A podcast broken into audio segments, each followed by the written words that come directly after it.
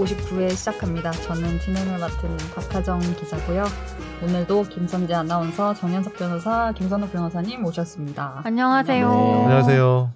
뭔가 이렇게 분주하세요, 계속. 아, 아니, 왜? 뭘 좀. 뭐 찾아? 아, 여기구나. 저 진짜 거짓말이 아니고. 네. 네. 펜을 저 귀에 꽂고 옛날에 그 스머프 모르죠? 나 똘똘이 스머프 알죠. 얘기할 줄 알았어. 스머프는 알지. 때. 우리 둘만 아는 거 아니에요? 스머프. 그럼 스머프 파란색. 이름을 알아요? 똘똘이 스머프라든지 어, 편리. 있었던 게 기억이 나요. 덩치. 어. 아 그래요? 지금 뭐 편리처럼 제가 연필을 귀에 꽂아놓고 편리. 연필을 찾았네요. 연필을 귀 뒤에 꽂는 애인가 보죠. 아, 편리는 네네. 진짜 똘똘이 스머프 똑똑한 친구예요. 근데 왜 지난주부터 계속 신 문물 산 거 계속 어필해요? 맞아요. 굳이 문명 저거- 특급이에요. 문명 특급. 이거 지금 안 올려도 되잖아요, 굳이. 아, 이거요? 굳이 이렇게 어, 여기 보면 거니까. 이 판결문하고 오늘 주제들 그리고 우리 박하정 기자가 잘 정리한 의료법 네. 관련한 내용들이 이렇게 세- 멀티로 이렇게 보이게 돼 있어요. 아, 법률하고. 멀티 윈도우가 되는 건가요? 네네. 아. 지금 좀 시간이 걸려서요. 이제부터 하려고. 터치는 것 같은데. 방송 끝나면은 아, 창 하나 웃을 수 열려면 있어요. 소리 막 떨리는 거야? 이렇게 해가지고요. 이쪽에서 꺼내서 제가 이렇게 멀티를 해가지고 할 테니까 여러분 뭐 신경 쓰지 어? 마시고 하세요. 어? 어, 뭐 있어요? 좀 다르네. 네. 아이패드랑 좀 다르다, 그거는. 방금 전에. 그쵸. 뭐 아니, 갤럭시예요, 좀- 이거? 아, 예, 갤탭입니다. 아, 그렇구나. 근데 그냥 아이패드라고 하고 다녀요. 왜요? 왜요? 그게 좀 있어 보이는 거죠. 힙해 보이려고. 제가 애플 스티커 사드릴까요? 나 남는 거 있어요. 어? 지난번에 애플 핸드폰? 사고 이제 안쓴 그냥 스티커 사과 있어. 스티커 아니에요. 뭐 사과 스티커. 그게 그 무슨 뭐 능금 이런 거 아니고요. 애플이에요. 베어 부사다, 베어 먹은 베어 먹은 미국 사과. 아 그래요? 네. 아 그리고 생각나는데 지난 주에 네. 그 선욱이가 네. 제가 호갱될 뻔한 거를 자동차 관련해서 그렇죠. 저를 구제해 주긴 했어요. 자동차 타이어를 네. 갑자기 나 이제 네, 저기 전철역까지 태워달라고 해서 가는데 갑자기 자기 타이어를 바꿔야 된다는 거야. 갑자기. 가다가 이렇게 옆에 그래서 세우고 내가 가다가. 아, 타이어 좀 천천히 바꾸시라고 하니까. 아, 지금 바꿔야겠대. 그래서 지금.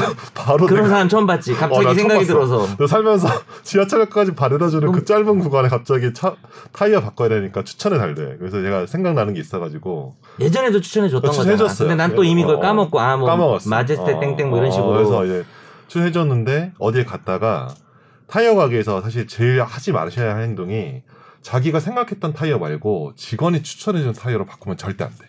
아, 아, 왜요? 그럼 그러면 상식이에요? 무조건 소, 나중에 후회. 근데 나는 갔는데 거기 있는 사람이 음, 음. 되게 속이려는 사람 같지도 않고 아 음. 이게 더 높, 그 지금 생각해 오신 것보다 더 좋은 건데 음. 싸게 해주고 뭐 한다 그래서 음. 하려다가 음. 혹시나 해서 얘한테 전화를 해봤더니 음. 절대 하지 말라는 거야. 그래서 난 음. 처음에는 어. 아 이 사람 말이 맞는 것 같아가지고 귀찮아가지고 그냥 할게 이랬더니 당장 나오시라고 막 그래가지고 아, 같이 간 어, 것도 아니고. 나중에 알고 보니까 난 내리고 아, 전철 네. 내리고. 아. 알고 보니까 이 타이어를 해주는 여러 브랜드가 있잖아요. 근데 네. 자기 브랜드에서 미는 좀 음. 어, 약간 뭐 블로그 그런 나중에. 찾아보니까 어. 좀 별로 안 좋다고 어. 이런 얘기도 있더라고요. 비싸게 할 어. 뻔했는데 덕분에 그 타이어를 가지고 오늘 지각을 했습니다. 자, 아이고 잘하셨습니다. 운전해가지고 감사합니다. 그 타이어를 또 가지고도. 제가 네.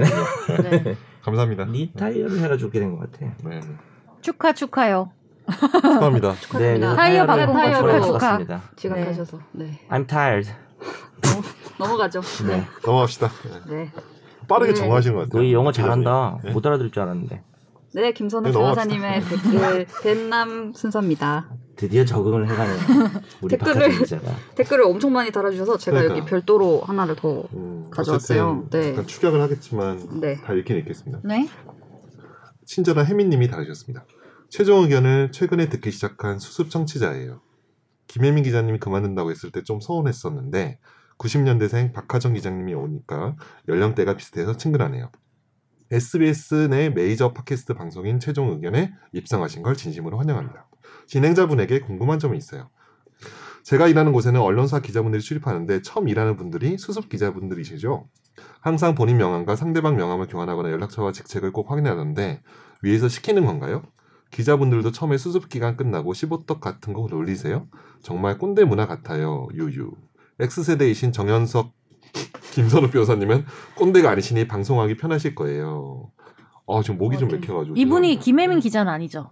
네 아니죠, 아니죠. 아닙니다.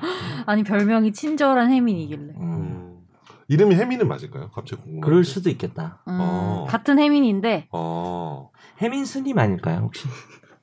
그 스님은 최근에 뭔가 일이 이벤트가 많으셨던 아, 걸로 좀- 제가 알고 그러니까 네. 이런 식으로 어필을 네. 하는 거죠. 아, 그렇습니다. 죄송해요. 우리? 박하정 기자님 보고 어떻게 생각하세요? 답해 주셔야죠. 언론사 기자분들이 15떡 출입하는데. 문화. 아. 15덕 문화는 없고요. 음. 아, 네. 없어요? 네. 음. 15덕 문화는 없고 이제 명함 교환 이거는 위에서 시키지는 않고요. 누굴 만났냐를 물어보죠 항상. 아. 너 그래서 누구 만났어? 그 기관에 뭐 이렇게 정확한 음. 그러니까 항상 취재를 할 때 누구를 만난지는 알아야 되니까 음. 그걸 이제 안 까먹으려고 막 명함 하나만 주시면 안 돼요. 막 이랬던 것 같아요 많이. 음. 아, 명함 구걸. 명함 구걸. 근데 또 저희는 명함이 없거든요 그때. 음. 그래요? 수습이니까. 줄건 수습이니까. 없고 네. 받을 그래서 것만. 막 종이에 써서 제 신분을 이렇게 막 음. 적어서 드리고 종이에 써서요? 그냥 메모장에 어, 이렇게 무슨 써서 드리기도 하고 써서 하면 자기 그리고 신분이 되는 명함 하나만 거. 예. 주시면 안 돼요 막 이렇게 아. 했던 것 같아요. 그래서 그 제가 아는 시절에. 분은 기자는 아닌데 어. 명함이 이제 뭐 회사원도 아니고 한데 뭔가 자기를 소개할 때 되게 번거로운 거예요. 음. 그런 게 여튼 음. 막 써줘야 되고 번호 막 입력해줘야 되고 어, 하니까 그래서? 그래서 아무것도 아닌데 그냥 명함을 찍었어요 혼자서 음. 어. 이름이랑 번호가 이렇게 나와 있는 거를 어. 찍어서 그냥 편하려고 아 그러니까. 네, 만드시더라고요. 사실 뭐 명함 자기가 하면 되는 거니까. 음. 맞아. 네. 변호사 변호사는 15 있지 않나요? 실무 수습 있죠. 떡 있어요 떡? 떠 15떡? 있어요? 없는 것 같은데. 그런 건 없지? 음. 네, 없죠. 네. 실무 수습 끝나고 이제 고맙다고 담당 뭐 검사님이나 이런 분한테 뭐 선물 좀 드리고 뭐 이런 어. 거 있었는데 뭐 떡 떨리고 이런 건 없죠. 15떡이라는 게 있다는 걸 최근에 이 막 기사 나고 하면서 알았어요. 처음. 음, 네. 그렇구나. 참 나쁜 문화입니다. 다음 할까요? 네. 제가 읽을까요? 히로다님이 박하정 기자님 환영합니다. 기자님 출연 에피소드 듣자마자 네이버 검색 후 구독 및 응원했습니다. 이제 가족이시니 응원하는 건 기본이겠죠? 90년대생 두 분이 주도하는 방송을 보며 시간의 흐름을 느낍니다. 두 분이 공감하는 걸 아재 두 분이 모르는 것을 보며 이제 김선재 아나운서가 더 이상 외롭지 않겠다는 것과 제가 잘 알지 못하는 90년대생들의 시각을 엿볼 수 있을 것 같아 기대됩니다. 김선재 외 두 분과 좋은 케미 부탁드리며 늘 응원하겠습니다. 봄이 성큼 다가왔네요. 이거 지금 70년대생 지금 능욕하시는 건지 잘 모르겠는데 어쨌든 잠깐만 그 김혜민 기자님이 몇 년생이었죠? 80년대생. 80년대생이죠, 그죠? 80년대 정확히는 알 수 없죠. 중반이라고 전 정확하게 알지만 아 정확히 알고 있어요. 중반이라고 말씀하시지 할게요. 말씀하지 마시고. 중반이라고 하는데 예, 예. 정말 정확하게 모르는데요. 아, 진짜. 네. 정확하게 중반이에요. 아 진짜. 전 얘기 안 했습니다. 아, 진짜. 전 얘기 안. 했습니다. 예, 알겠습니다. 네. 네, 그렇군요. 샤방가이님이 달렸습니다. 임찬종, 권지훈, 김학휘, 김혜민 기자를 이어서 골룸 최종 의견 5대 진행자 자리에 선임된 박하정 기자님 환영합니다. 와 그런 자리였어요. 이렇게. 그런 자리였군요. 방송 말미에 새로 오신 진행자에게 궁금한 사항이 있으면 댓글 남기라고 해서 남겨요. 1번 평소에 최종 의견은 종종 청취하셨나요? 하셨나요? 하셨나요? 종종 하였습니다. 네. 종종. 종종. 음, 네. Sometimes. 오케이. 아, 이 오픈인가? 오케이. 자, 2번. 지금 업로드가 안 되지만 예전에 골룸 오디오 취재 파일 코너에 가끔 나오셨잖아요. 취재 파일 형식의 보도 분야가 본인의 장점이신가요? 장점이신가요? 장점이라기보다는 그렇게 취재 파일을 쓰려고 노력하는데 안 쓴 지가 꽤 엄청 오래된 것 같아요. 항상 바쁘다는 핑계로. 네. 음. 바쁘다. 네. 자, 3번. 대학교 학부 시절에 주간동화 인턴 기자 경력. 뭐야 이거? 이렇게 어떻게 하시는 건지 모르겠어요. 무서 무서 무서 인턴 기자 경력이 있으시던데 그때 기억에 남는 인터뷰가 있으신가요? 아 인터뷰가 특별히 네. 독수리가 제일 기억에 남는 거 아니에요? 최근에, 최근에 최근에는 한- 강렬하게 독수리가 기억에 남고 음, 당시에는 뭐 데이트 폭력 관련 기사를 썼던 게 기억에 음. 가장 그럼 맞네요. 피해자가 인터뷰였겠네요. 근데 이제 그분을 제가 직접 뭐 이렇게 만나지는 아, 못하고? 이렇게 막 건너 건너 뭐 그런 분이 계시다를 막 지인을 통해서 이렇게 연결을 받아서 직접 만나지는 못하고 이렇게 메일이었나 무슨 음. 메신저였나로 얘기를 했던 것 같아요. 근데 되게 MSN 메신저 네, 뭐 이런 거. 네, MSN이요? 네. MSN.com. MSN 왜한 번도 안 네이트 써봤어요. 뭐 네이트 아세요? 어 네이트는 알죠. 아 네이트 아닙니까? 네이트는 알죠? 사이, 아, 네이트 알죠. 싸이월드. 버디버디 알아요? 그만하자. 그건 세이클럽 알아요? 세이클럽은 타키, 세이클럽은 알면 안 되는 혹시 거 아니야? 아이럽스쿨 알아요? 아이러브스쿨 알죠? 아이러브스쿨 알죠? 계속 하는 거야. 그만해. 네. 아, 자, 4번. 앞으로 최종 의견에서 다루고 싶은 주제나 특별히 관심 있는 분야가 있으신지요? 어, 저는 뭔가 소수 의견 이런 것들 좀 많이 아, 다루고 그래요? 싶다는 음. 생각이 있어요. 뭐 항상 음. 헌재나 이런 데서 나올 때 다수는 아니지만 이렇게 남김으로써 뭔가 이제 의미를 남기는 거랄까 그런 것들도 좀 소수 의견 읽어보기 이런 거 재밌겠다. 왜? 어, 뭐 그런 소수 것도 의견 모아가지고 그쵸? 그거 읽어보고 같이. 뭐 보- 보수든 진보든. 네 그런 거든 네 그리고 어떤 사실 판결이라는 게 그냥 이제 어떤 이게 뭐 유죄다 무죄다 이런 것도 있지만 뭐 대법원 판결 이런 거는 새로운 우리 사회가 이렇게 이걸 봐야 된다 이렇게 음. 해주는 역할 같은 것도 있잖아요. 그래서 네. 오, 전 예전에 법조 있을 때도 판결문 읽어보는 거 되게 재밌었어요. 그래요? 네. 아, 저 좀 부탁 좀 해도 될까요? 네? 읽어만. 볼 수 있어요. 본인. 일을 안 하려고 하는 거 아니에요? 아, 너무 힘들어가지고. 읽고 아무 나 판단도 할좀수 없고? 읽기만 어. 아, 밑줄은 읽기만. 그어드릴 수 있어요. 신기하다. 네. 음. 전공은 정치학이 맞아요? 이분 이렇게 남겼었는데. 네 맞습니다. 아. 어, 이분 어떻게 아셨는지 정말 야, 네. 그렇군요. 알겠습니다. 좀 감사합니다. 뛰어나신 걸로. 네. 네, 그리고 다음 뱃살마왕님께서는 판사들이 참 어이가 없는 게 예전에 우리 회사에서 갑 업체와 상사의 강요로 절차상 그 시점에 서명해주면 안 되는 서류에 서명을 해줬다가 나중에 문제가 돼서 재판까지 갔는데 판사가 압박이 있었던 건 인정하지만 전문가가 자신의 의견을 관철했어야 한다라는 이유로 실형을 내린 적이 있습니다. 그걸 강요한 상사는 기소도 안 하고 힘없는 직원만 기소한 검찰도 어이가 없었고요. 그런데 정작 자기들은 뭔 짓을 해도 아무런 문제가 없네요. 말도 안 되는 지시를 내리고 실행했는데도 아무도 처벌받지 않고 내부 징계마저도 하나마나한 징계. 접대를 받고 도 봐주기 기소를 하거나 아예 기소를 안 하지 않나.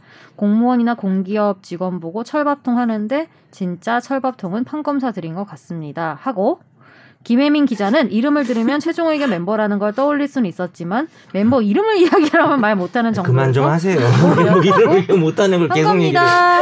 네. 너무해.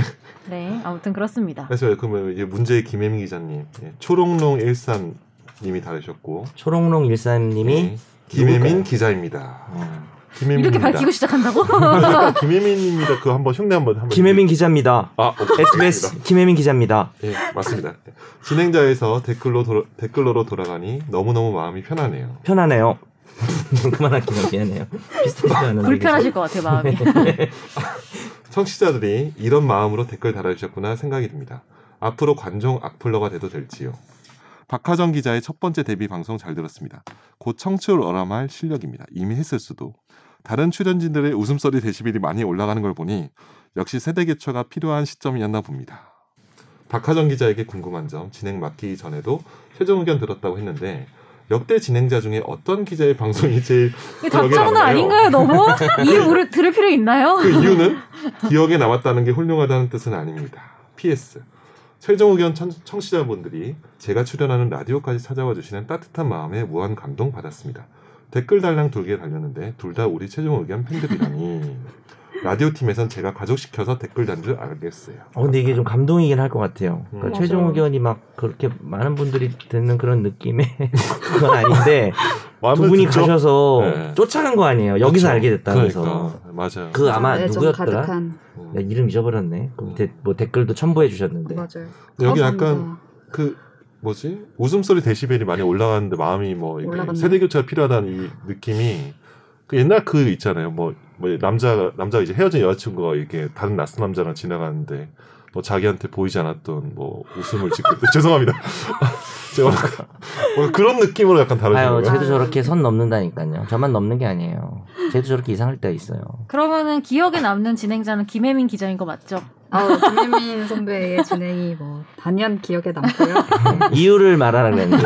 이유 이유는 뭔가요? 저는 혜민 선배가 이제 뉴스 하는 것만 봤지 음. 다른 아까 그 톤으로요? 어, 네네 이, 이 톤으로 리포트 하시는 음. 것만 봐가지고 이렇게 free하게 음. 이렇게 하는 거를 되게 뭐라고 해야 될까 처음 봤다 여기서 음. 아, 네, 그래가지고 되게 편안하게 느껴졌어요. 진지한 네. 모습의 선배로만 남아 있었는데 네. 편안한 좀 캐주얼한 모습을 봐서 음. 네. 보기 안 좋았나요? 자연스러웠다. 자연스럽고. 자연스러운 아, 무르르듯 자연스럽고. 하는 어. 진행이었다. 아, 그래요? 음. 네. 잘 뭐, 보셨네요. 김혜민 기자님이 그래도 뭐 그래도 넋을 놓고 방송은 안 하셨잖아요. 보면 이렇게 주로 좀 중심을 많이 잡아주시고 좋았던 것 같습니다. 네, 그리고 제가 오디오 클립, 네이버 오디오 클립 댓글 읽을게요. 경찰 엄마님, 최종 의견 진행자로 낙점된 박 기자님 반가워요. 너무 부담 가지지 말고 차분하고 책임감 있게 잘 이끌어 주세요. 변호사 두 분이 매 에피소드 주제 관련해서 설명은 잘 하시는데 중간에서 중심을 잘 잡아줘야 해요.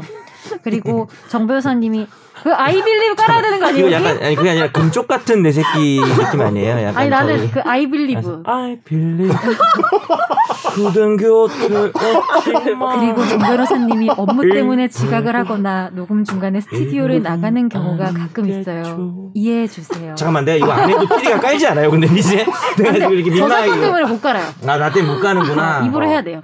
아, 로미오. 근데 내용이 바뀌었어요. 그만해주세요. 아, 내용이 네 네. 바뀐 게 네. 박 기자님은 이번 의료법? 개정안에 대해서 어떻게 생각하시는지 로미오.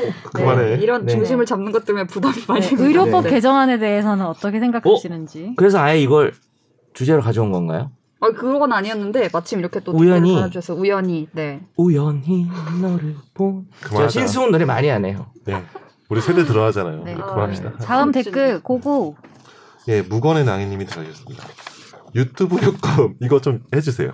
뭐였지? 와우 아 이분이 뭐라고 달았는데요? 제가 못 봤는데. 유튜브 효과음 와우. 어떻게 했더라? 네. 와우. 와우 약간 비굴한 늙은 늙은 남자인데 비굴한 느낌을 해야 돼.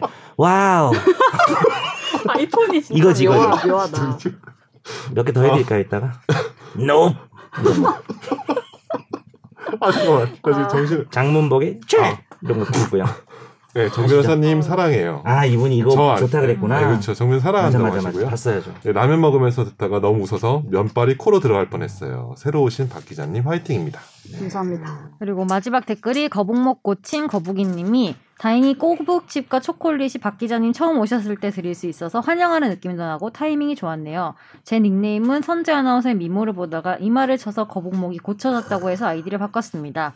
인스타는 게스트분들이 나오지 않아도 좋으니 녹음하는 모습이라도 찍어서 올려주시면 감사하겠고 사실 김선재 아나운서님 숙제였던 정 변호사님의 코너 이름을 지어봤는데요. 어쩌다 마주친 판결은 어떠신지요? 어, 괜찮은데?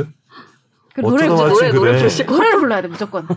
아 이 노래까지 하면 너무 옛날 사람 같아. 이거 지금 송골매예요. 울트를 알잖아. 많이 알잖아요, 구창모가. 불렀죠. 이 노래 구창모? 씨가 어떻게 불렀죠. 말 누가 다시 불렀나? 어쩌다 마주친 어, 판결 니들 이렇게 끝내야 돼. 아 BGM. 어, 어. 좋다 어 아, 불러야 저작권 돼요. 때문에 오프닝 그게- 있어야죠. 어. 그러면 선재가 부르는 걸 합시다. 왜요? 내 코너도 아닌데. 좀 도와줘. 어쩌다 내 목소리 마주친. 안 돼. 네, 어쩌다 마주친 하면 판결 해주세요. 알았어. 어쩌다 마주친. 판결.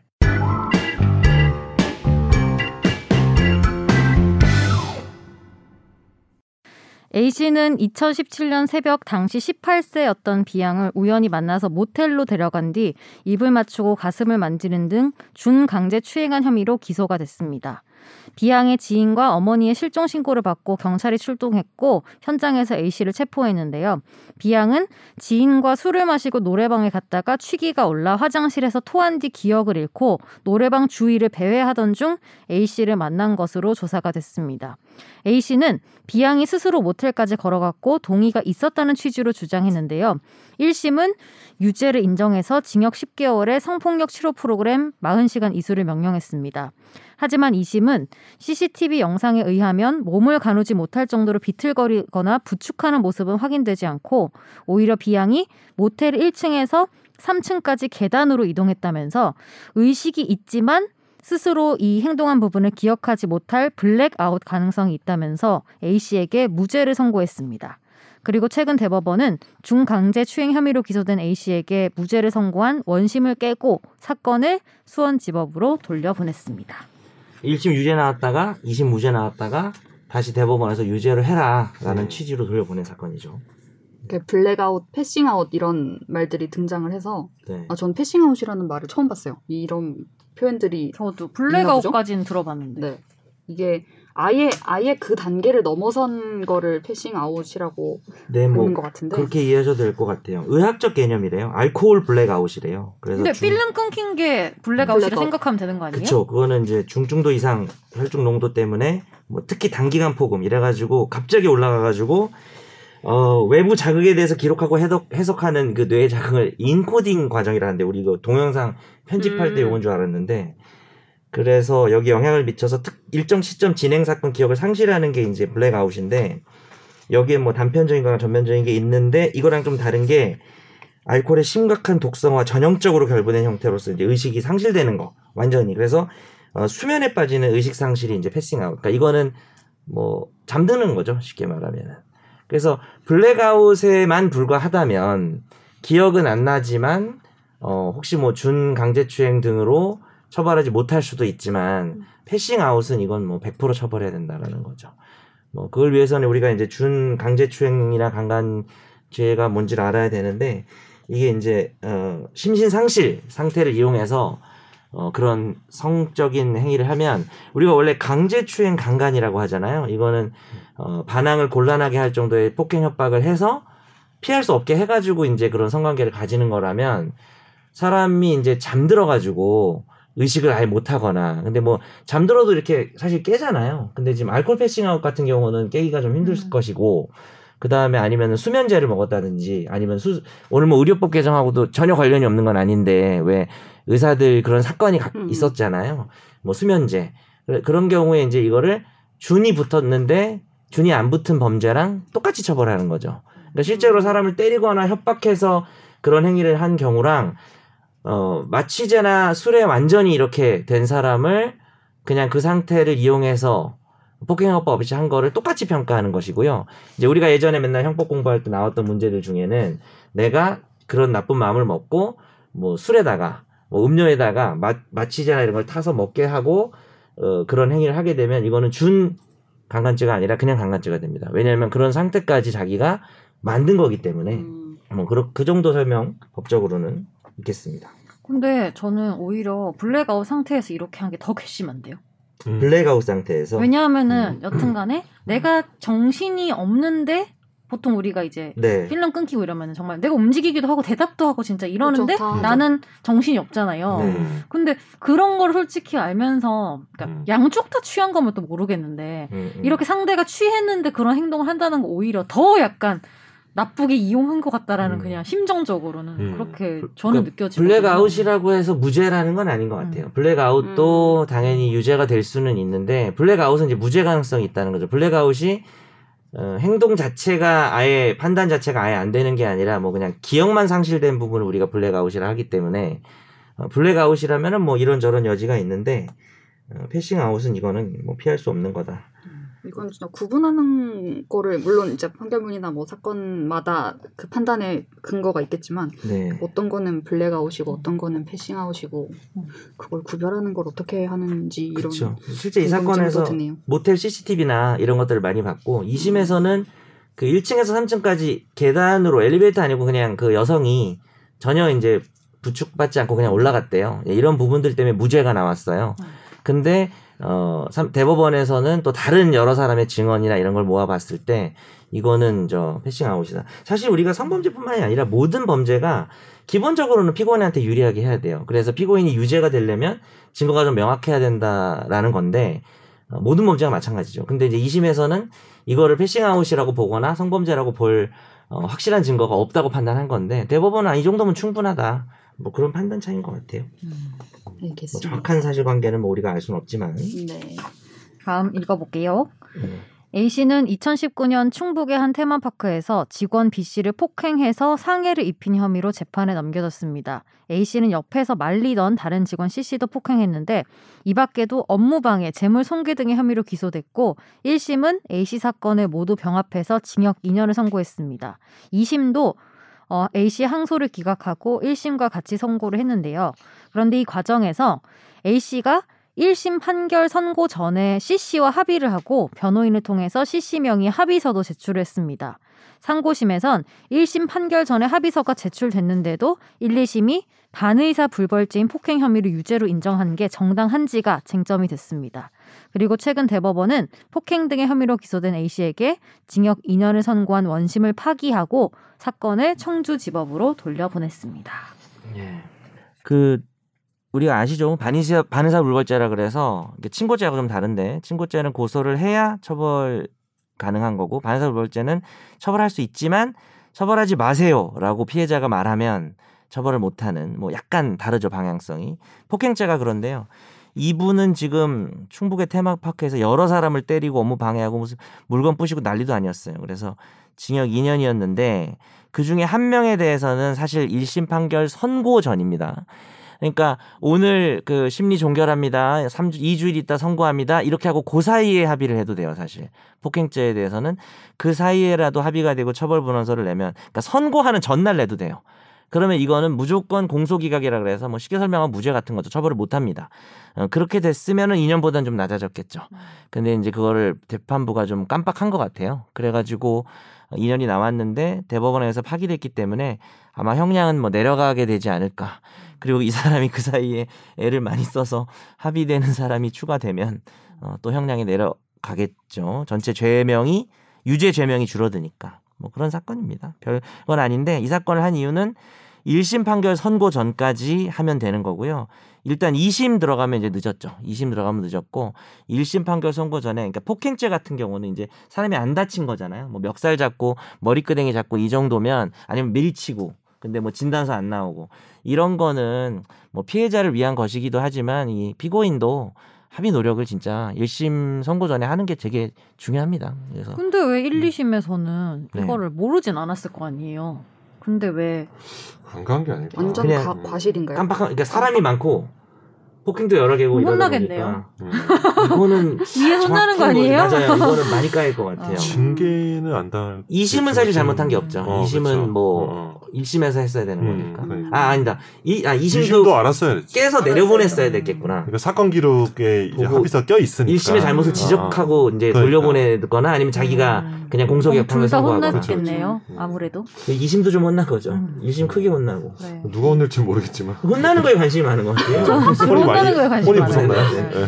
제가 혼난 사람들 요거- 명단을 따로 좀 그리고 줄까? 정말 이렇게 판단이. 판단이 좀 다를 수는 있는데 네. 정말 실수 같은 거 있잖아요. 이런 뭔가 음. 뭔가 절차상의 뭔가 그러니까 너무 게- 뻔한 실수. 진짜 하면 안 되는 어, 실수예요. 뭐 그런 것들이 하면은 아 많이 혼나겠다 이런 생각이 듭니다. 음. 이런 거는 재판부에 내가 빨리 끝날 수 있, 빨리 끝나고 안 할 수 있었는데 이렇게 하는 바람에 뭐 소송을 더 했다 이래가지고 막 손해배상 이런 거 할 수 있어요?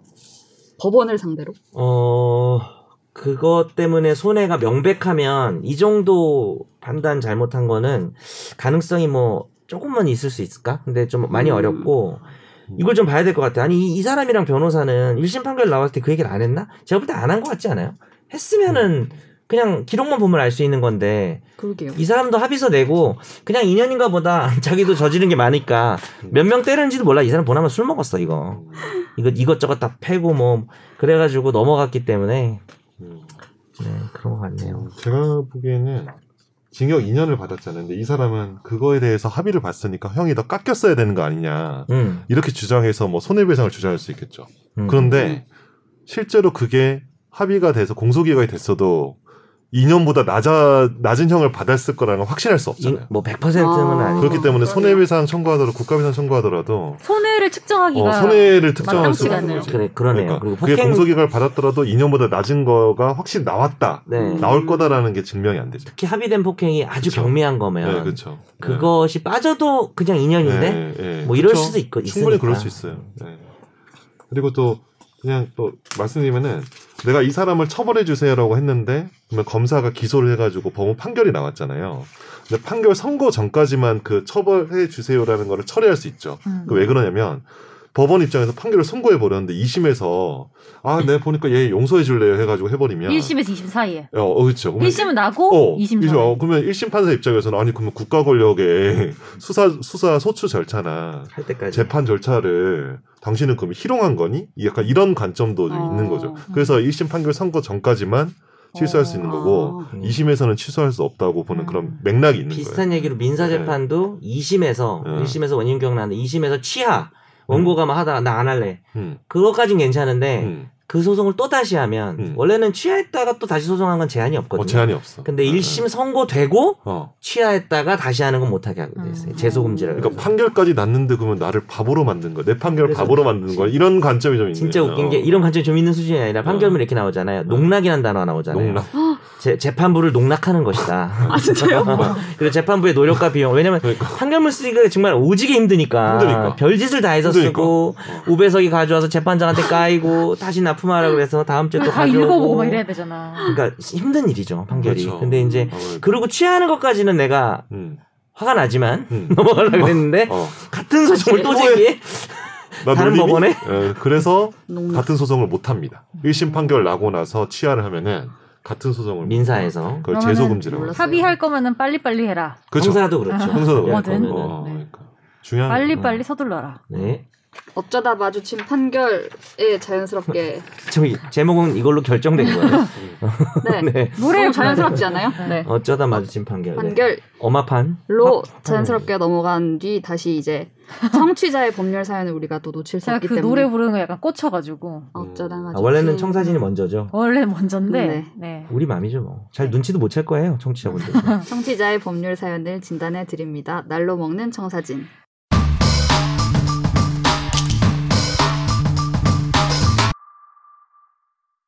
안녕하세요. 2020년 7월에 가로 정비 구역에 해당된다는 얘기를 듣고 빌라 한 채를 샀습니다. 2021년 1월에 구청으로부터 불법 증축에 해당한다는 고지를 받고 구청에 갔더니 24제곱미터에 해당하는 부분이 불법 증축이라는 청천벽력 같은 얘기를 들었습니다. 여기에 해당하는 취득세와 이행 강제금을 납부해야 하고 저는 이 빌라를 매매 처분하고 싶은데 매매가 될지도 의문입니다. 매매 시에는 부동산에서 전혀 이 불법 중축에 대해 얘기한 부분이 없었는데 이 모든 책임을 현 소유자인 저가 져야 하는 게 맞는 건지요? 저는 매매가 목적인데 매매가 되지 않을 경우를 대비해서 어떤 준비를 해야 하는지 궁금합니다. 네. 음. 이행강제금은 현재의 그 불법한 목적물을 그 보유하고 있는 그러니까 자기가 안 했어도 그거를 매매를 통해 서 사면은 그거를 철거할 의무를 부담하거든요. 그거는 행정적인 그 의무 사항이기 때문에 이분이 좀 피하기가 어렵죠. 근데 그러면은 안 알려준 전 주인이나 집 주인한테 뭔가 할 수 있는 건 없어요? 그게 바로 이제 그렇고. 뭐 매매 목적물 뭐 담보 책임이라고 해가지고 음. 당신은 나한테 이제 하자 없는 목적물을 담보해서 하자 없는 목적물이라는 거를 담 그러니까 말을 하고 그러니까 어, 그걸 담보하고 나한테 판 거 아니냐. 근데 그거를 이제 책임을 못 졌다. 왜냐면 이제 목적물에 문제가 있으니까. 그래서 손해배상 청구를 하거나 뭐 그게 뭐 어떤 중대한 사유면은 계약 해제를 한다거나 이런 것들을 좀 생각할 수 있겠는데 여기 이 전체 건축물의 면적 중에서 얼마 부분 이게 24제곱미터가 한몇 퍼센트 정도 해당하는지 이런 것도 좀 따져봐야 될 것 같네요. 제가 보니까 음. 손해배상 청구는 좀 고려해 보셔야 될 것 같아요. 근데 매매가 네. 안 되면 어떡해요? 자기가 다시 못 팔면. 음, 왜냐하면 네. 여튼 이게 불법 중축 됐다랑 이제 다 음. 알려 진거 아니에요, 사실상? 네, 그쵸. 본인도 누락할 수는 없으니 일단 음. 말을 해야 그렇죠. 될 말을 해줘야 것이고 되죠. 자기도 또 누락해서 팔면 또 이런. 문제가 생기는 네. 거죠. 네. 안 팔리면 어떡해요? 어 이게 안 팔. 본인이세요? 고민을 혹시 혹시 뭐. 경험이 있으신가요? 아니 저 불법 중축 어, 물에 그러니까. 들어간 적 있다 했잖아요. 어, 예전에. 그러니까. 뭐냐면 제가 산 적은 없고 어, 동생이랑 어. 빌라 같은데 이제 들어갔는데 아, 좀 넓다 싶었어. 왠지 아. 모르겠는데 그 층에 이제 뭔가 우리는 그냥 주인 세대가 살려고 좀 넓은 건가 보다 해서 들어갔는데 알고 봤더니 그게 불법 중축이 된 어. 부분이어서 어. 구청에서 나와서 나가라고 하는 거예요. 근데 그때는 너 나가라고? 근데 여튼 왜냐면은 그거를 뭐 고치든지 뭐 어떻게 해야 되니까 어. 우리는 세입자니까 어. 집주인이 뭐 다행인지 뭔지 모르겠지만 이제 다 복비랑 다 물어줄 테니까 어. 나가셔야 될 것 같다 해서 계약보다 빨리 이제 음. 나오게 어. 됐었던 음. 때가 있었죠. 제가 보기엔 일단은 이게 불법 증축물이라는 걸 알았으면은 알고도 그 사람이 팔았는지 매도인이 팔았는지 뭐 사기를 주장한다거나 뭐 착오를 주장한다거나 뭐 이런 게 있는데 음. 계약 자체를 무효로 좀 돌리긴 좀 어려 쉽지 않아 보이는데 이게 전체 면적 중에서 어느 정도인지 제가 잘 음. 모르겠지만 근데 이제 24제곱미터가 한 절반 이상이야. 근데 아, 뭐, 사- 뭐 40제곱미터짜리 사는데 24제곱미터가 불법 증축물이면 그 정도면 계약을 처음부터 해제를 해서 음. 매매 대금에 반환 청구를 할 수 있을 것 같거든요. 음. 근데 일부다. 일부 좀한 일부면. 십몇 프로다 이 정도면은 이행강제 그러면 이제 전체 이제 매매 대금 중에서 십몇 퍼센트 정도에 해당하는 목적물을 뭐 그걸 손해배상을 청구한다거나 아니면 이행강제금에 따른 이제 원상회복을 하면 돈이 들거든요. 그 복구 비용이 드니까 그런 비용을 손해배상 청구를 할 수 있지 않을까. 그 원상 회복하고 팔 수 있는 거죠. 팔수 그러면 있죠. 문제 없는 그렇죠. 건축물이 그러면. 문제가 없는 네. 거죠. 음. 일단은 그러면은 음. 현실적인 거는 원상 회복을 내 돈으로 하고 그 음. 돈을 저쪽에다 청구를, 청구를 하고, 하고, 어. 매매를 하고 이게 문제는 또 이행 강제금도 내야 되니까. 그러니까 원상회복 그것까지 해서 그렇죠, 그렇죠. 그 돈을 네. 이대로 다 받고 청구하고 매매는 그냥 원상 복구해서 하고 이게 현실적이네요. 그래도. 그렇죠. 어. 근데 이제 전체 면적 중에서 차지할 면적이 넓으면 계약 해제도 좀 검토할 수 음. 있을 것 같아요. 좀 이게 무슨 네. 부동산 할 때 뭐 6개월 하자 담보 음. 뭐 이런 게 있잖아요. 오? 이것도 뭐 시한 오. 같은 게 있어요. 언제까지 뭐 어, 나- 물론 최대한 있죠. 빨리 하면 그럼 본것 좋겠지만 같아. 있어, 어. 있어. 뭐죠? 그러니까 요거 같은 경우는 이제 그 문제의 불법 증축, 증축 물이라는 걸 안날로부터 6개월로 볼 수 있거든요. 그러니까 하자가 있다는 것을 안날로부터 6개월 손해배상 책임 물으려면 예. 네네. 근데 2021년 1월에 알게 됐잖아요. 음. 아, 고지를 그러네요. 받았으니까. 저 어, 그건 얼마 안 됐네. 어 그러면은 이제 6개월 안 음. 지났으니까 그 부분 하자담보 고지를 그때 처음 받으셨다면 네, 하지 받으셨다. 하여튼 뭐 7월 전에 하셔야 되겠네. 어. 그런데. 이게 하, 이게 뭐 부동산 중개인도 사실 책임이 있을 수 있어요. 이게 그렇죠. 이거는 중개 잘 목적물에 대해서?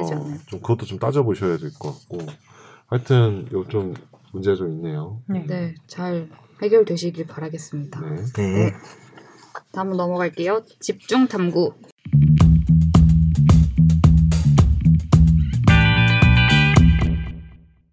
네, 지금 뭐 코로나19 상황이랑도 맞물려 가지고 굉장히 뜨겁게 논란이 되고 있는 네. 문제죠. 의료법 개정안을 둘러싼 논란인데요.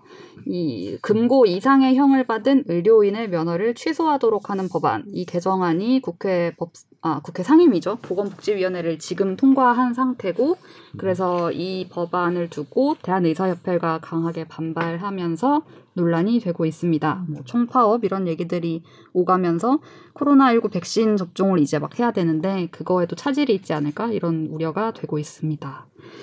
일단 법안 내용을 먼저 보면은 네.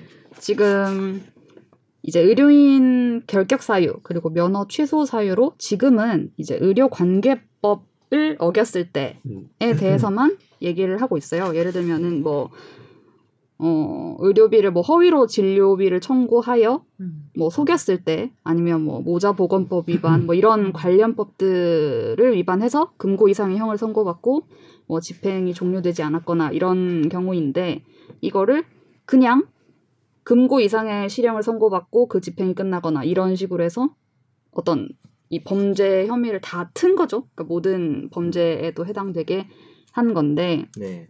이게 이제 대한의사협회 의협에서는 뭐 강력하게 반발을 하고 있어요. 그래서 근데 보니까 의사뿐만이 아니라 뭐 네. 한의사나 간호사 다 포함되는 거죠. 이 의료인은. 그렇죠. 의료인은 포함되지. 의사만이 아니죠. 음. 이 의료인의 범위에 의사, 치과의사, 한의사, 간호사, 조산사 이렇게 음. 들어간다고 해요. 네. 그렇죠. 그래서 이제 우리가 변호사니까 우리가 변호사는 얘기를- 어때요? 변호사 시작하면은 변호사 되게 가혹해요. 변호사가 그냥 법을 다루는 거기 음. 때문에 얘가 법을 준수하지 않아서 처벌받는 거에 대해서 음. 내가 제가 보기엔 약간 좀 가혹한 것 같아. 오히려 우리 생각이 좀 그런가? 그래서 범죄를 못 짓게 돼가지고 그렇죠. 아니 그거 아니고 죄송합니다. 넘어왔어, 제가 넘어왔어. 덱스터를 좋아하는데 그렇죠라고 했어. 예, 덱스터 예, 죄송합니다. 분명히 들었다. 예, 금고 이상의 이게 뭐냐면 집행유예는 아시잖아요. 대부, 대부분이 음. 뭐냐면 이제 2년 징역 2년을 선고하는데 다만 형의 집행을 3년간 유예한다 그러면 다시 또 걸리지만 않으면 3년 동안 음. 그 2년이 날 사, 사라지는 거거든요. 징역이. 근데 집행유예는 아, 아시죠? 근데 이제 선고유예까지도 선고유예까지도 사실은 우리는 음. 변호사들은 금고 이상. 금고는 뭐냐면 노역이 없는 거예요. 음. 노역이 없는 징역형이라고 생각하시면 돼요. 그게 금고인데 음. 금고 이상의 선고유예만 받아도 변호사가 벌금 이런 거 아니고. 어, 음. 그러니까 벌금은 괜찮아. 음. 그러니까 만약 예를 들어서 뭐 제 친구들도 음주운전 뭐 한 변호사 실제 있어요. 예, 뭐 있는데 뭐 누가- 음주운전? 아, 음주운전 한 변호사 있는데 500만 원 이상의 벌금, 500만 원 벌금 받았다. 그러면은 그거는 변호사를 유지하는데 그 친구가 좀 약간 음주를 되게 뭐 많이 했다거나 여러 번 반복해서 집행유예를 받았어. 그러면 변호사 자격이 박탈되는 거죠. 근데 이거를 똑같이 이제 의사들한테도 가져가는 거죠. 요 취지를 그대로. 다른 저희는 이제 변호사와 관련된 법률이 아니고 모든 법- 관련 법률 다 하거든요. 예. 모든 어떤 범죄든 간에 어떤 범죄든 벌금형까지는 어. 괜찮은데 어, 어. 음. 집행유예가 나와도 음. 이제 음. 자격이 어, 선고유 심지어 선고유예도. 다시 딸 수는 없죠. 한 번. 아, 근데 이제 그러면 자격 정지 기간이 지나면 딸 수 있죠. 다시 로스쿨 입학해야 돼. 아, 이거 음. 그, 예. 아, 하면 아, 되긴 다시 해요? 따야 되는 거예요? 예. 다시 딸 수는 있어요? 입학하라고요? 예, 아니, 예. 그건 궁금해서요. 어 그건 안 될 것 같은데요. 등록 취소가 됐는데 음, 결격 사유가 있는 사람인데 음, 음. 뭐 로스쿨 입학까지는 모르겠는데 자격을 다시 안줄 재- 것 같은데요. 어. 등록을 못 할 것 같은데 음. 변호사 음. 아, 이 등록 취소가 면허 박탈인 건가요? 똑같은 건가요? 음. 그렇죠? 음. 그래서 이 대한의사협회 성명서나 뭐 이제 기존의 입장들을 보면은 변호사나 변리사 등 법질서 수호가 목적이고 사명인 직종과 의료인은 좀 별개로 봐야 된다라고 하면서 좀 더 제안을 하고 싶으면 이제 특정 범죄를 하나 하나씩 추가를 하면 되지. 이렇게 금고 몽땅, 이상으로 하지 말고. 네, 몽땅 이렇게 하는 거는 과다. 라고 의료 관련 법률이. 아니라 네네. 모든 일체 법률 전체에 대해서 확대하는 게 되게 부당하다. 네. 이렇게 하는 거죠.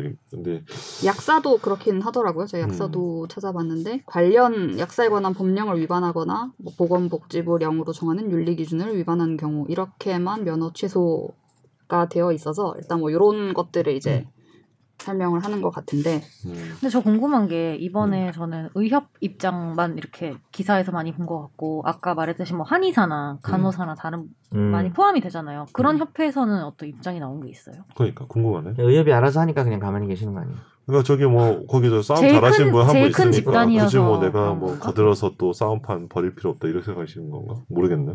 진짜. 아직 뭐 공식 입장을 이렇게 내시진 않은 것 같아요. 음. 제가 음. 봤을 때는.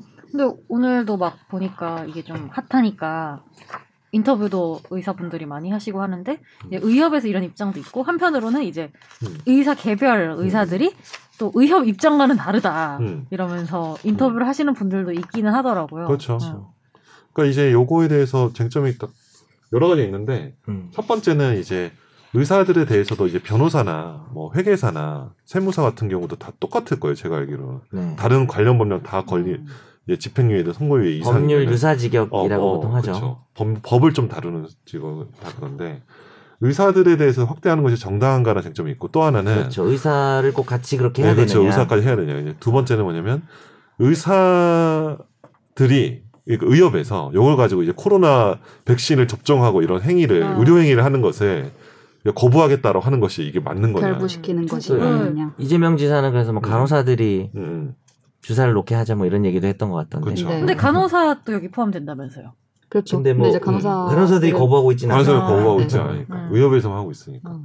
근데 이제 두 번째 관련 쟁점 관련해서는 뭐 제가 보기엔 의사들도 되게 반대 많이 하는 거예요. 아니 뭐 그렇다고 해가지고 지금 코로나라는 것이 인류가 지금 음. 직면한 정말 큰 위기 중에 하나인데 음. 집에도 반대하는 분 한 분 계신가 봐요. 네, 저희 집에 아내, 아내가 이제 솔, 그 의협 회장을 이제 거의 쌍욕을 하면서 뭐 욕을 하더라고요. 직원 진짜 완전 미친 것 같다고 뭐 이러면서. 예.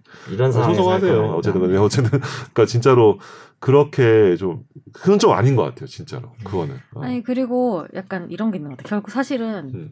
뭐가 먼저인지 모르겠거든요. 솔직히 뭐 음. 어, 뭐가 먼저인지 모르겠는데 이거 사실은 그런 범죄를 안 저지르면 되긴 하거든요. 음, 그럼 모든 게 해결돼요. 왜냐하면은 이런 규칙이 있든 없든 간에 음, 그 정도의 심각한 범죄를 안 저지르면 사실은 음. 되는 것이 아닌가라는 음. 생각이 들긴 하더라고요. 음. 예를 들면은 이게 그러니까 뭐 그런 부분에도 뭐 합리성이 아예 없는 거진 않아요. 예를 들면 금고형 이상이라 딱 정해버리면 어떤 죄든 간에 그렇다는 음. 거잖아요. 근데 사실은 지금 커버할 수 없다고 우리가 막 흔히 말하는 예를 들면 성폭력 뭐 이런 경우에서 됐을 때 계속 의사 면허를 유지할 수 있냐 막 이런 것들이 사실 지금 현재로서는 법이 커버를 못 하고 있는 거잖아요. 음. 근데 뭐 그래서 의협에서 하는 말도 뭐 아예 틀린 말인 것 같지는 않은데 그래 그럼에도 너무 워낙 그냥 음. 뭐 기사로도 그렇고 이제 이상한 뭐 일부 의사겠지만서도 그런 사람들이 계속 의사를 유, 를 유지하는 걸 보면은 좀 마음이 그렇긴 오히려 해요. 이제 뭐 성범죄로 보고 보면 제가 뭐 변호사라서 그렇다고 생각하지 마시고 떠나서 성범죄 전력이 있는 변호사랑 한테서 이제 법률 업무 하는 거랑 성범죄 전력이 있는 의사한테서 자기가 음. 치료를 받는 거랑 음. 사실은 비슷하거나 음. 뭐 치료받는 게 더 꺼려질 수도 있을 것 그죠. 같아요. 왜냐면 내 신체에 대해서 네, 그쵸. 알고 있는 네. 거니까 그거는. 그 신체에 대해서 지금 다 뭐 의료행위라는 게 다 그게 허용되는 거잖아요. 그렇죠. 뭐 무엇이 됐든 뭐 수술을 하든 뭐가 됐든 그래서 오히려 더 그럴 수 있기 때문에 그런 면이 좀 있죠.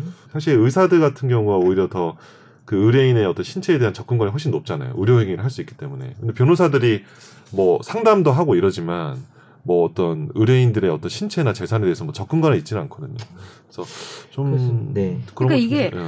뭐 모든 범죄가 음. 모든 금고 이상의 이제 음. 범죄가 음. 어 의사의 업무와 관계가 있다고 볼 수는 없죠. 그렇죠. 그렇죠. 그렇지만 음. 지금 현행 법이 커버하지 못하는 제가 볼 때는 아까 말했던 성범죄 같이 관계 있어. 보이는 게 있긴 있는 것 같아요. 그러니까 예전에 우리 박하정 기자님도 조사를 해왔는데 여기 이제 변호사가 음. 아니 의사는 왜 이렇게 특정한 것만 정해놓고 우리는 음. 모든 범죄 다 다 자격. 정지되느냐라고 음. 했다가 이제 까였거든요 헌법재판소에서. 그렇죠. 그때 헌법재판소의 취지가 지금 의협에서 주장하는 논거이기도 한데 저 의협이 이 어. 결정문을 언급하고 많이 있죠. 언급하죠. 네. 변호사가 금고 이상 형 형을 받는 거는 범죄 종류랑 상관이 없고 음. 법을 다루는 사람이고 음. 그러니까 변호사가 뭐 공공성이 있잖아요. 다들 그렇게 생각 안 하지만 어, 저 있었나요? 돈만 네. 밝힌다고 생각할 수 있지만 어. 어 그래도 공공의 이익을 수호할 의무가 우리한테 있는 우리가 공무원은 아니지만 네. 공공성이 있기 때문에 변호사가 범죄를 저질렀다는 거는 사회적 비난성이 큰 거고 사실 의사는 그런 건 아니잖아요. 음. 의사가 사회 질서랑 관련된 사람은 아니잖아요. 그렇죠. 그러니까 변호사랑 그러니까 현, 현재 판결문의 핵심은 변호사랑 의사를 다르게 취급해도 괜찮다. 음. 그러니까 평등권 침해가 아니다라는 거죠. 근데 이제 이 말이 그러면 의사는 어떤 종류의 범죄를 저질러도 어, 이 의사 관련된 그거 지금 현행법에 있는 거 외에는 어떤 예를 들어서 딱 대표적으로 성범죄 저질러도 이거는 면허 취소하면 안 된다라는 논거가 될 수는 없는 거죠. 그러니까 의사랑 변호사가 다르다라는 건 맞고 분명히 법조 직역에 있는 사람하고 의료 직역에 있는 사람은 제가 생각해도 다른 것 같아요. 그러니까 법조 직역에 있는 사람은 어떤 종류든 중형을 받게 되면 어, 제재를 하는 게 맞다고 생각을 하고 음. 의사는 사실 그럴 필요는 없다고 생각하거든요. 저는요. 어, 의사가 무슨 무거운 죄를 저질렀다고 해서 얘가 무슨 예를 들어서 사기죄 뭐 무슨 범죄를 예를 들어볼까? 뭐 방화죄 횡령. 다 이상하네. 뭐, 뭐, 뭐. 사기 횡령. 어. 그게 사실 치료 행위하고는 상관이 없으니까. 그렇죠. 그런 얘기들 많이 하더라고요. 과실 때문에 생긴 교통사고 어. 뭐 이런 그럴 것 때문에 뭐 집행유예 이런 거 나왔을 때 그게 제일 얘기가 많이 되죠. 근데 또 그러면은 만약에 법을 음. 만든다고 지금에서 바꾼다고 음. 하면은 그런 버- 죄명 범죄명을 추가하는 게 맞다고 보시는 거예요? 저는 좀 그쪽이 낫고 근데 그게 입법 기술상이나 지금 입법의 시급성 같은 걸 고려했을 때 너무 사회적 비용이 많이 음. 든다고 하면 지금처럼 그냥 개정하는 것도 전 찬성이에요 어. 사실. 그러니까 의료법을 이렇게 개정하는 것도 저는 가능한 선택이라고 생각하고 이게 개정이 되면 보나마나 헌법재판소에 또 가요. 음, 어왜 이렇게 네. 했냐 이거는 의사한테. 그치 과도한 어. 기본권 침해다라고 사실 그게 아까 뭐 선재가 얘기한 게 우리 국민들의 일반 감정상 아니 그럼 애초에 범죄를 저지르면 아지 않으면 되지 뭐 그 말도 당연히 공감은 하는데 또 그거하고는 또 다른 문제거든요 그러니까 범죄를 저지르면 죄를 벌을 받는데 그 이상 추가적으로 이 사람의 자격을 박탈할 것이냐는 음. 또 우리가 벌을 안 받는 게 아닌데. 별도의 문제니까. 음. 근데 이제 변호사는 야, 씨, 변호사나 돼가지고 어, 사기를 쳐? 이러면 그냥 박탈하는 게 저는 수긍이 되는데 의사는 모든 범죄를 그렇게 할 필요가 있는지에 대해서는 좀 갸우뚱하긴 해요. 저는. 음. 근데 지금 음, 가장 심각한 게 저는 성범죄인 것 같아요. 지금 성범죄에 대해서 아무런 규율이 없다는 거는 이거는 도저히 있을 수 없는 상황이니까 그게 사실 거의 저는 제가 가장 환자로서는 큰- 핵심적으로 느껴지는 그거의 비용과 같아요. 시간을 고려해서 아 그냥 다 금고 이상이면 다 하여튼 죄 짓지 마 임마 죄 짓는 게 주- 잘, 뭐 잘한 거야? 뭐 이렇게 해가지고 입법을 해도 저는 딱히 반대할 생각은 없습니다. 근데 좀 디테일하게 좀 핀셋처럼 이렇게 의사가 문제되면 근데 그게 아마 기준이 되게 애매할 거예요. 성범죄 같은 경우는 별로 논란이 없는데 범죄가 진짜 다양하잖아요. 그렇죠. 어떤 거는 특정해서 넣고 어, 이거는 이번엔 빼고 상해죄 이런 거 음. 애매하거든요. 음. 사람하고 아니 의사도 아니 우리가 상해죄가 나쁘지만 싸움이 날 수도 있는 거고 정말 우리가 뭐 정당방위가 인정 안 돼가지고 상해죄가 인정된 사람도 있잖아요. 음. 뭐 그런 다양한 상황까지 하면은 상해죄도 몸에 대한 거잖아요. 그래서 뭐 이거를 어 그냥 그런 걸 따지는 게 더 아마 정부에서 그런 이유 때문에 전체 범죄를 한 게 아닌가 하는 생각도 듭니다. 근데 저는 개인적으로 사실은 그 변호사에 대한 전체 변호사들이 이제 법령을 따지지 않고 이게 박탈되는 것도 되게 좀 약간 가혹한 거죠. 제 개인적으로는. 아, 네. 네. 왜냐하면 현대 사회가 발달, 그러니까 발달할수록 음. 죄가 되게 많아지거든요. 아, 그럴 그럴 수도 있어요. 그러니까 해당 분야별로 옛날에 이제 전통적인 이제 산업 사회에서 있었던 범죄가 아니라 뭐 점점 이게 사회가 변하잖아요. 그러면 음. 겨- 이제 사실 구성 요건 되게 많아지고 있어요. 처벌될 수 있는 것- 행위가 되게 많은데 그 행위의 경중을 가리지 않고 그 자격증 자체를 박탈하는 건 되게 사실 국가 권력 입장에서는 되게 손쉬운 규제지만 그 자격을 가지고 있는 사람에게 되게 가혹한 거죠. 음. 그래서 실제 로 변호사들이 어떤 범죄가 있잖아요. 그러면 막 그 변호사를 변호하는 그 변호사의 그 서면 같은 거 보면은 막 눈물 나요. 그러니까, 그러니까 이거 왜냐면 선고유예만 받아도 그러니까 어. 벌금형이 아니면 아, 무조건 이 사람은? 자기 박탈되기 직업이 때문에 직업이 어. 날아가는 거죠. 선고유예는 직업이- 거의 무죄에 가까운 어, 거거든요, 어. 사실. 아, 이거는 음. 너무 죄가 가벼워서 음. 죄를 음. 유죄를 선고하지 않겠다는 건데 음, 음. 직업이 날아가니까. 음. 그래서 법원의 실제 변호사에 대한 처벌 같은 거 보면은 진짜 변호사 의뢰인의 돈을 막 정말 많이 이렇게 막 소위 말 하겠네요. 쇼킹을 했다거나 변호사법을 진짜 정면으로 위반했다거나 아니면 자기 뭐 사무장을 통해서 뭐 이런 변호사법 위반을 그런 거 아니면 집행유예 잘 없어요. 진짜 그래서 벌금이 많아 오히려 오히려 집행유예가 나와야 되는 사안인데도 실형이 나와야 되는데도 벌금이 나와서 그러면 김선욱 변호사는 의료법 개정에 대해서도 네. 이렇게 전면적으로 하는 거는 저도 사실 반대는 왜냐면 하겠네요, 왜냐면 좀. 그거는 왜냐면 변호사가 권력이- 더 가혹해야 된다는 생각은 하시, 하시나요? 전 좀 그렇게 생각은 하거든요. 어떤 게 어, 그러니까 자격 박탈에 평- 있어서 평등, 변호사 평등의 측면에서 변호, 평등의 그러니까 측면에서. 변호사 자격 박 탈 사유가 저런 더 많아야 된다고 의료도- 생각을 하거든요. 저는 의사보다는. 아, 의사도 아, 의사보다도 의사보다는. 아, 그건 맞죠. 음, 왜냐면 그 법을 다루니까. 동의를 하는데 근데 어 현재 변호사가 모든 범죄가 돼 있고 뭐 선고유예까지 포함된 건좀 그죠. 사실 이게 뭐 이중처벌론이잖아요. 그쵸, 처벌이 그쵸. 되는데 또 그쵸. 자격도 박탈하는 거니까 음, 근데 저는 어렵네요. 약간 음. 이게 좀 되네요. 인식의 차이인 것 같은데 저는 오히려 음. 의사가 되게 높은 수준의 도덕성이 요구돼야 된다고 더? 생각하거든요. 음, 그러니까 당연히 그러니까, 음, 음. 그러니까 뭐 법으로 처벌하고 말고 이 문제를 떠나서 여튼간에 물론 변호사가 그 어떤 판결을 뭐 어떤 방식으로는 이끌어내 가지고 사람의 인생을 바꿔놓을 수도 있지만 음. 여튼 판결은 판사가 결국에는 내리는 것이고 변호사는 변호사인데 의사는 사람의 생명을 다루는 직업이잖아요. 네. 그러니까 솔직히 이 사람이 여기서 까딱 잘못했다가는 정말 누구 하나 죽을 수도 있는 음, 사람. 상황이고 살릴 수도 있는 거기 때문에 저는 그만큼의 되게 어떻게 보면 음. 인간에 대한 믿음과 도덕성이 더 되게 높은. 음, 높은 직업이어야 한다고. 생각해요. 음, 그런 음, 분들이 음. 하셔야 된다고 생각하고 난 잘할 자신도 음. 없고 진짜 하시는 분들 너무 대단하다고 생각을 음. 저는 하거든요. 음. 근데 그런 점에서 법 만드는 국회에서는 음. 이제 그 의료 행위에 따른 업무상 과실치사상은 여기서 빼겠다 뭐 음. 이런 얘기는 하더라고요. 정말 그그 부분에 대해서 이제 의료 행위를 하다가 이제. 뭐 돌아가시거나 그러니까 이렇게 그- 되면은 그거는 빼야 되는 게 맞아요. 그거는 왜냐하면은 그 의사들이 수술하다가 진짜 현대 의학 사- 수준에서 최선을 다했는데 뭐 그런 일이 벌어질 수가 있고 근데 그거에 대해서 처벌을 하되 이제 그런 일은 일어날 확률도 높고 음. 또 고의도 아니고 근데 그걸로 의사 자격까지 동시에 박탈해 버리는 건좀좀 네. 다른 그거. 해요. 근데 이제 이건 좀 다른 논이고 근데 저는 이제 현재 얘기는 뭐냐면은 의사는 사람의 생명을 다루니까 더 도덕성이 그러니까, 높이 음, 요구된다는 제가 얘기잖아요. 환자 입장에서 음. 생각했을 때는 의사는 굉장히 높은 도덕성을 요구되는 직업 같은데 제가 음. 하고 싶은 얘기는 물론 그 언론과 미, 미디어가 그런 나쁜 의사들의 소수의 나쁜 음. 의사들의 얘기를 당연히 많이 다루겠죠. 왜냐하면 훌륭하신 매일매일을 잘 살고 계신 훌륭하신 분들보다는 그런 딱 자극적인 게 많겠죠, 당연히. 근데 이거죠, 그러니까 그 도덕성을 필터링하는 장치가 있나?라는 생각이 드는 음. 거죠. 음. 지금 현, 그러니까 이 법이 뭐 잘 됐다 못 됐다를 떠나서 지금 현행의 시스템에서 과연 그런 도덕성이 현저히 떨어지는 사람을 거를 수 있는 시스템이 의대 고등학교에서 의대를 하고 의대에서 의사가 되기까지에 서 존재를 하는 게 음. 맞나 자체적인 시스템이라도 근데 이제 그런 게 없잖아요 사실 왜냐하면 그냥 공부 잘해서 음. 의사가 되고 이제 사실은 기대할 뿐이죠. 도덕성이 높아지든지 뭐 높기를 기대하는 거지. 그걸 필터링하는 장치가 없는 거는 환자들한테는 상당히 불안함으로 다가올 수밖에 음, 없는 현 그렇지. 상황이 있다라는 거는 좀 중요한 뭐 것 같아요. 변호사 때문에 뭐 의뢰인들이 막 불안해하고 자기 몸이 어떻게 될까 걱정할 건 아니기 때문에 아마 그런 얘기인 것 같은데 다만 이제 선제액에 대해서도 생각해볼 부분은 법하고 도덕이 또 다르고 음. 어떻게 보면 음. 그리고 범죄는 선욱이 얘기한 것처럼 너무나 다양하기 때문에 뭐 예를 들어서 의사가 국가보안법을 위반했어. 근데 의료기술은 짱이야. 막 음. 신명의야. 막 다 고쳐. 막이 손으로 이렇게 한번 흔들면 다 나.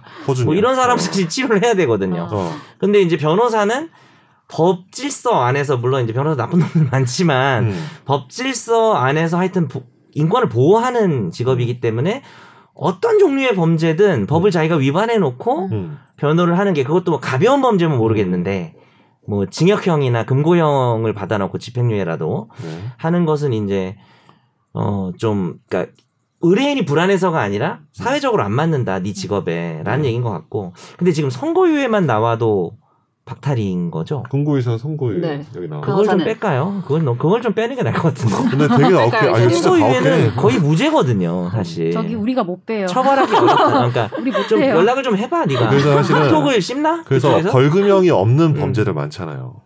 그렇지. 아예 그거는 실형부터 가는. 아 그렇지. 그러면- 그거는 그러면 정말 박탈이 무죄가 아니면 박탈이지. 진짜 기소유예 되거나 무혐의 안 받으면 진짜 저희 그냥 골로 가. 진짜. 필사. 그거는 근데 사실 그 기소되는 그 순간 이미 끝난 거지. 음.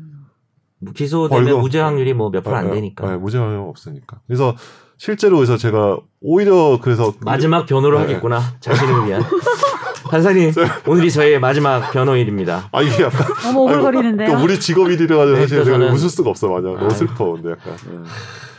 죄 짓지 말아야 돼. 죄 짓지 말아야 돼요. 결론은 아, 그건데. 진짜, 예, 죄를 짓지 맞아. 마. 근데 사실 죄 짓지 말라고 결론을 내리면 안 되는 게 이게 죄를 짓는 사람은 많이 있으니까 아, 그러니까. 거기에 맞는 어. 시스템이 있어야 되니까 우리 네. 사실 근데 자꾸 결론은 그쪽으로 네. 자, 죄 짓지 말자 우리 진짜. 아니 근데 모르겠어요. 저는 아까도 말했지만 음. 그냥 일반 대중들 이 하는 생각이 뭐 진짜 수술 법감정. 아니 음. 수술실에 CCTV 달자 하는 그런 것들이 사실은 그렇죠. 다 제가 아까 말했던 그 중간 어느 단계에서라도 그런 소수의 나쁜 의사들이 필터링이 될 수 있는 장치가 그게 법이든 뭐든 있다면은 정말 안심하고 병원에 다닐 수 있을 텐데 그게 뭔지를 뭐 제 머릿속에서는 안 네. 나오니까 또 어렵기도 한 문제인 것 같고요. 일단 김선재 아나운서가 얘기를 한 것처럼 어떤 뭐 사건들이 되게 많았잖아요. 뭐 성범죄를 저질렀는데 면허가 그대로네. 뭐 이런 것들이 계속 보도되고. 우리가 음, 실 그렇죠. 의사에 대한 어떤 신뢰가 떨어지는 일들이 굉장히 많았고, 근데 그런 와중에도 이게 어떤 필터링 그런 어떤 제재가 되지 않는 거에 대한 어떤 우려들이 많았기 때문에 이런 얘기도 나오고 또 이런 개- 의료법 개정안도 마련이 된 것 같은데 이제 뭐 법률적으로 따져보면 다른 직역이랑 어떻게 또 형평성이 맞춰질까 뭐 이런 얘기들이 또 나오는 건 또 자연스럽게 나오는 것 같아요. 현재 판단도 있었고 그래서 이게 아직 복지위만 통과한 단계라서 뭐 법사위 본회의 아직 갈 단계가 조금 남아 있어서 그 과정에서 어떻게 또 뭐 수정이 되고 아까 잠깐 얘기됐던 것처럼 뭐 특정 범죄만 들어갈 수도 있고 뭐 이거는 모르겠지만 어쨌든 좀 많은 분들이 관심을 갖고 이게 어떻게 될까 좀 피부로 많이 느끼시는 것 같아요. 뭐 음. 법률적인 그냥 남 얘기다 뭐 이런 느낌보다는 왜냐하면 이게- 솔직히 말해서 변호사를 만날 일보다 살면서 그렇죠. 의사를 네. 만날 일이 더 많지 않나요? 일주일에 한 번씩 두 명씩 만나잖아. 그러게.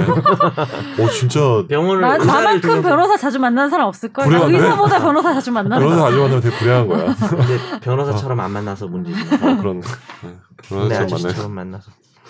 네 오늘도 이렇게 뜨거운 네. 토론을 나눠봤는데 네. 결론은 착하게 살자인 것 같기도 하고 그러면 안 돼. 아니고. 그러면 안 죄를 짓지 말자. 근데 자꾸 그런 생각이 어, 들어요. 어, 네. 네. 음, 그냥 어. 그런 뭐 토를 달 만한 걸 하지 말자.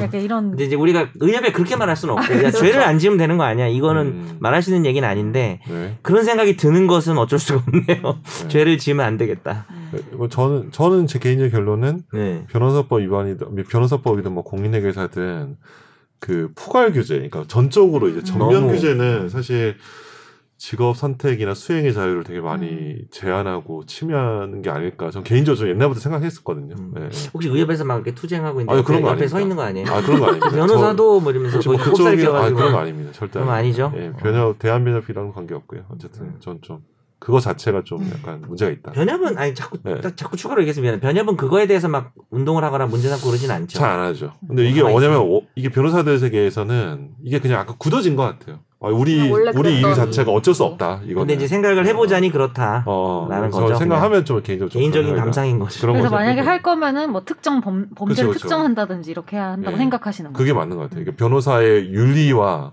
그러니까 윤리를 그러니까 윤리의 영역을 사실 법으로 제한하는 게 이제 자격의 근데 박탈인데. 선고 유예만 빼면 될 것 같은데 나는. 그러니까 그치. 왜냐면 금고 이상이면 다 본인 얘기한다니까 지금 의사 이거 의사 얘기하고 그러니까 있는데 변호사는 아니 어. 변호사 얘기도 나왔어. 선고유예 내 우리가 더 나- 중요해. 나- 나는 생각을 해본 적이 없어. 솔직히 어, 어. 변호사는. 어. 근데 아까 너 얘기를 듣다가 어. 아 진짜로 어. 선고유예는 좀 심한데 이런 생각이 어, 들더라고. 맞아요. 선고유예라는 게 어. 거의 무죄 판결이니까. 음. 근데 자격이 박탈되면은 그러니까. 아 진짜 법이 그렇게 돼 있어요? 어. 좀 몰랐어요. 그 변호사법 보여줄게. 벌금형은 괜찮고. 아 그러니까 이제 벌금형만 어. 벌금은 네 없습니다. 근데 저희 사실 김영란 법 처음 생길 때 어, 제가 생각해 왜냐 면 우리는 그런 막 자격 그쵸. 이런 게 없으니까 김영란 법 처음 생길 때 음. 뭐그 온갖 많은 얘기만 뭐 우려와 음. 해야 된다 말아야 된다 막 이런 게 있었는데 또 생기니까 뭐 나름 거기에 잘 적응해서 이제- 살고 있습니다. 너 너무 그 식민지 군성이 아니지만 말이 안 떠오르네. 아니- 식민지 군성이 아니라 뭐지? 하여튼 우리나라 국민들이 제일 착해. 한다면 다 하는 줄 알고 다. 말 잘 들어. 아니 그리고 오히려 저는 약간 거절할 그 이거 김영란 법이랑 또 좀 다르지만 거절할 이유가 딱 있잖아요 명확하게 이건 김영란법 위배됩니다 약간 이런 음, 음. 것들도 아. 있잖아요 아, 순기능이 많죠. 네, 그런 김영란법이. 순기능이 많아요. 네. 우리도 그때 반대 안 했어요. 음. 그렇죠. 음. 아무튼 뭐 저의 음. 경험은 그랬습니다 네, 오늘도 뭔가 시원하게 우리가 결론 내려서 이렇게 합시다라고 하지는 네, 그렇게 안? 합니다. 2년 동안 보니까 하거든요. 근데 네. 바뀔 여지가 있어 보여요 그리고 좀 시간 좀 시간을 두고 봐야 될 것 같긴 네네 어떻게 또 그치. 진행이 되고 결론이 나는지 또 저희가 관심을 가지고 계속 살펴보도록 하겠습니다. 네. 네, 네, 인사하면 돼요 네 인사할까요? 감사합니다. 네. 안녕히 계세요 다음 주에. 봐요 감사합니다. 네. 나도 법률 전문가 세상만 사법으로 재밌게 풀어내는 여기는 최종 의견. 최종 의견 최종 의견 최종 의견으로 오세요 고품격 법률 팟캐스트 여기는 최종